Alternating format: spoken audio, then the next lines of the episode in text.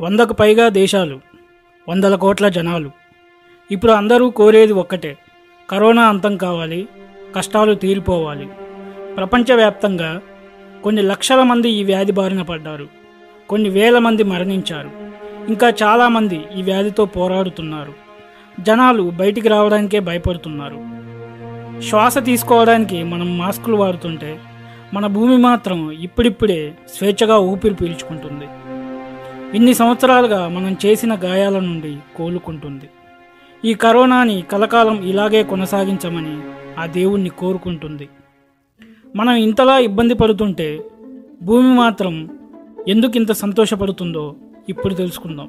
Corona వల్ల వాహనాలు అన్నీ ఇంటికే పరిమితమైపోయాయి.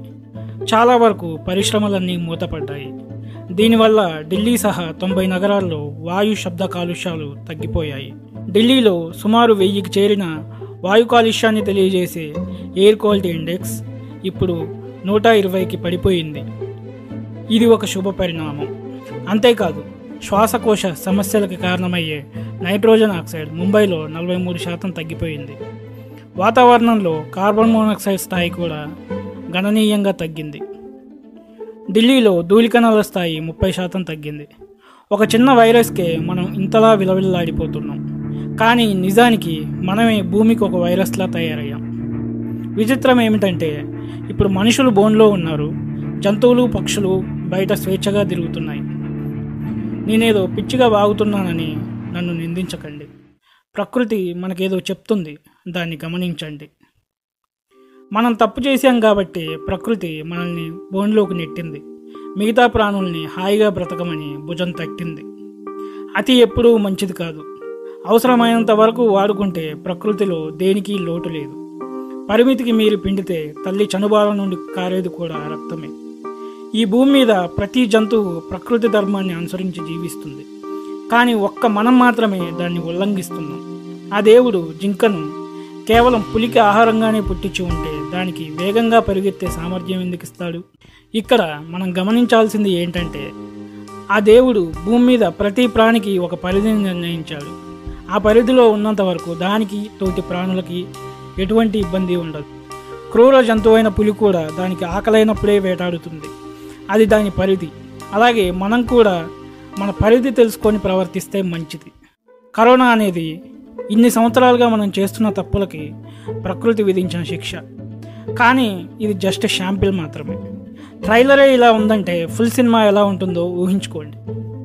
ఈ లాక్డౌన్ కారణంగా నేను కొన్ని ఆసక్తికర విషయాలను గమనించాను. రేపటి నుండి లాక్డౌన్.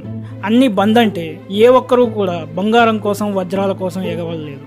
కేవలం కూరగాయల కోసం వంట సామాన్ కోసం ఎగబడ్డారు. అంటే దీని అర్థం ఏంటి? మనకు బ్రతకడానికి కావాల్సింది నగలు కాదు నాగలి. దాన్ని పట్టుకొని నడిపించే రైతు. నేను గమనించిన మరొక విషయం ఏంటంటే ఈ వ్యాధి విపరీతంగా వ్యాపిస్తుందని తెలియగానే గుళ్ళు మసీదులు చర్చులు అన్నీ మూసేశాం. కానీ హాస్పిటల్స్ మాత్రం తెరిచే ఉంచారు. అంటే మనల్ని కాపాడే దేవుళ్ళు మందిరాల్లో లేరు. ఆసుపత్రిలో తెల్ల కోట్లు ధరించి ఉన్నారు. లాక్డౌన్ కారణంగా మీరు మీ కుటుంబంతో హాయిగా సమయం గడుపుతున్నారా? ఆహారం వృధా చేయడం తగ్గించారా? వెళ్ళిన ప్రతి చోట బుద్ధిగా క్యూలో నిలబడుతున్నారా? కరోనా ఎంత చెడ్డదైనా ఇలాంటి కొన్ని మంచి అలవాట్లను కూడా మనకు నేర్పింది. ఈ కష్టకాలంలో మనల్ని ఆదుకుంటున్న రియల్ హీరోలు వీళ్ళు. మన కోసం ఇంత కష్టపడుతున్న వీరి కోసం తిరిగి మనం ఏం చేయగలం? బుద్ధిగా ఇంట్లో కూర్చుంటే చాలు. అదే మనం చేసే గొప్ప మేలు. మనం బయట తిరిగే కొద్దీ కరోనా కేసులు పెరుగుతూనే ఉంటాయి. మళ్ళీ ఆ భారం మోయాల్సింది వీళ్ళే.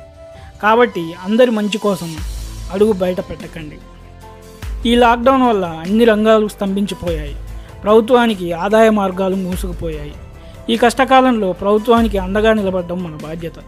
కాబట్టి మీకు వీలైనంత సహాయం చేసి సహకరించండి.